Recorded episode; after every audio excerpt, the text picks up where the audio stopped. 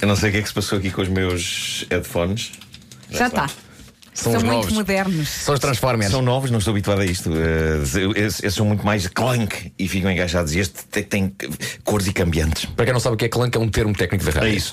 Bom, título deste episódio especial: Fenómenos bizarros que vos arrepiarão a espinha e vos farão acreditar que vivemos na Matrix. Temos fenómenos bizarros hoje. Temos fenómenos bizarros, não tenho explicação para eles. Mas Inexplicáveis? antes, antes disso, antes disso, eu tenho de desabafar convosco uma situação e eu não sei como é que eu vou resolver. Eu Desabafa, Nuno, joguei, desabafa. joguei a semana passada no Euro Milhões. Ok? Joguei com a minha mãe, ela ficou com o boletim e eu fiquei com os papelinhos todos que eles dão quando se entrega a aposta. E a lógica era: se um de nós perder papéis, o outro ainda os terá. Desgraçadamente, ambos perdemos todos os papéis. Eh, portanto, eu não faço a mais pequena ideia se estou milionário. Eh, mas. Lá, isso é grave. Isso é grave. Como é que uma pessoa sabe se ganhou alguma coisa quando perdeu tudo? Tem que ter os papéis. Pois é que perdeste tudo. Em Mas- princípio, não há hipótese. Pronto, eh, talvez nada esteja perdido, porque enquanto há vida há esperança, e Claro. esta história que tenho aqui é de veras inspiradora, tendo em conta o facto de eu e a minha mãe termos perdido todos os papéis do Euro Milhões. Um homem canadiano estava a arrumar o guarda-fatos e a escolher a roupa com que ia ficar e que ia dar, quando encontra num dos casacos um talão perdido de lotaria. E ele decide ver se aquilo tinha prémio. E tinha. O homem tinha metidos num casaco, num armário, 1 milhão 200 mil euros. Ah, quero. E aquilo ainda não estava por escrito. Então procura no teu guarda-fato. Se calhar vou. Se calhar tem lá. Então tchau, beijinhos. É isso. Estava válido. Ahm, portanto, aqueles papéis do Euro Milhões vão ter que aparecer. Ah, macacos me mordam. Estava válido. Ias ver. Não dá Vale para pedir uma segunda via, pois não. Não dá, não dá, não dá. Ah, ainda por cima, aquilo é anónimo agora, não é? Não, não há. Não, não dás o nome nunca, em Pois não. nenhuma altura. Ah, bom. Antigamente é quando fazias o Totobolo ou Totolo, tinhas pôr a cruzinha. Claro, claro, é isso. Ah, andou a descobrir eh, maravilhosas teorias da conspiração por essa net fora e descobri que eh, no site Reddit há um fórum de discussão chamado Glitch in the Matrix, onde se juntam pessoas que acreditam que vivemos eh, na Matrix, como um- um- no filme clássico com Keanu Reeves. Eh, pessoas que acreditam que estamos eh, a ver e a viver uma simulação. Simulação esta que de vez em quando dá erro. E então o que estas pessoas fazem é detectar erros bizarros desta presumível realidade virtual em que vivemos, já que na verdade, dizem elas, podemos estar a ser escravos de computadores ou de uma civilização extraterrestre qualquer. Podemos estar metido num- metidos numas cápsulas, nos casulos, percebem? É possível. E nada disto existe. Bom, as histórias das pessoas desta página vão desde o intrigante até ao francamente parvo, mas toda a gente quer contribuir para a possível ideia de que vivemos numa simulação e que essa simulação às vezes tem erros e bizarrias que são impossíveis de ter uma explicação normal. E há aqui preciosidades. Por exemplo, há uns dias, um sujeito publicou, eh, um sujeito americano, publicou um post com o título A cortina do meu duche deixa-me viajar entre duas realidades alternativas. É o seco e o molhado. Eu inicialmente pensei isso. Que é, quando ele sai cá fora é uma das que se entra lá e é outra.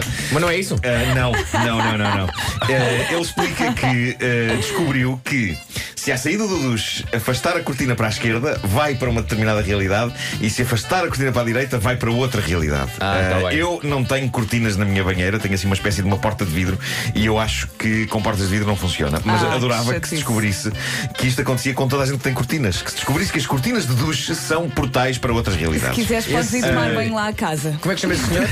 Não tem, eles vão assim, é tipo uma coisa anónima. Chalupa? Ah, sim, sim. É, Mas Ah, reside em Chalupaville, não é?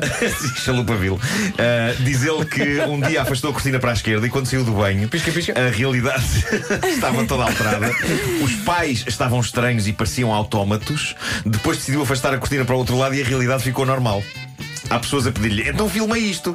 Eu, mas eu percebo que ele não quer é por levar câmaras para o duche, capaz de se molhar e estragar. Esse senhor bebe. Acreditemos na palavra desta pessoa, são lá precisas provas para isto. Hashtag eu acredito.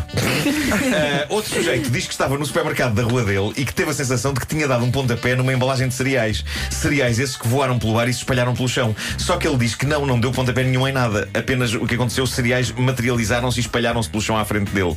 Ele diz que houve testemunhas, todas Está elas sem perceber isso. o que Sim, sim. aconteceu. E então conclui ele: cereais explodiram à minha frente e acredito que são cereais que vieram de outra dimensão. Claro, É. claro. Eh, O Choca-Pique viaja muito passar- entre dimensões, sabes? Não é? Eu vou passar a explicar Não, as, neiras, as neiras que faço como falhas na Matrix. É, isso. O choque a pico quando vai ao espaço, a viagem das estrelitas. Bom, há, há outro depoimento. Uh, este foi deixado ontem uh, neste fórum. Uh, isto aconteceu múltiplas vezes. Isto devia ter música. Epá, eu não me lembro de pôr música. Não, tens, não, não, Arranja, música, Pedro, música faz. de mistério, música de mistério. Aqui não é Mistério. piano, não é piano. Não pode ser a Michel Jarre. Mete a da Sanita, Meta da Sanita. de há pouco, que ouvimos há pouco. Espera aí. Um, Que marca o momento Mas em que o eu, Marco eu, se eu senta. vou lendo para não Vai perdermos le- tempo. vai- vai Uh, vai isto lendo. aconteceu múltiplas vezes. O processo é o seguinte: acordo, meto-me no chuveiro. Há sempre, há sempre duche nestas histórias, não é? Já Não é? perceberam? Eu acho que o problema é o dos. Ahm, acordo, meto-me no chuveiro, ponho o shampoo na minha mão e o shampoo tem uma cor azul viva. Desvio o olhar da mão para pousar a embalagem de shampoo e quando olho de novo para a minha mão, não há lá qualquer shampoo. Claro que não, já caiu da tua mão para, para, para o chão do Ele princípio ele diz, terá não, sido ele isso. diz- ele diz: não caiu de lá, nem lhe caiu água em cima. E se tivesse caído, eu veria o rasto, dada a sua cor viva. Mas a história mais intrigante é a que vou contar para terminar esta edição. Foi uma rapariga que escreveu isto.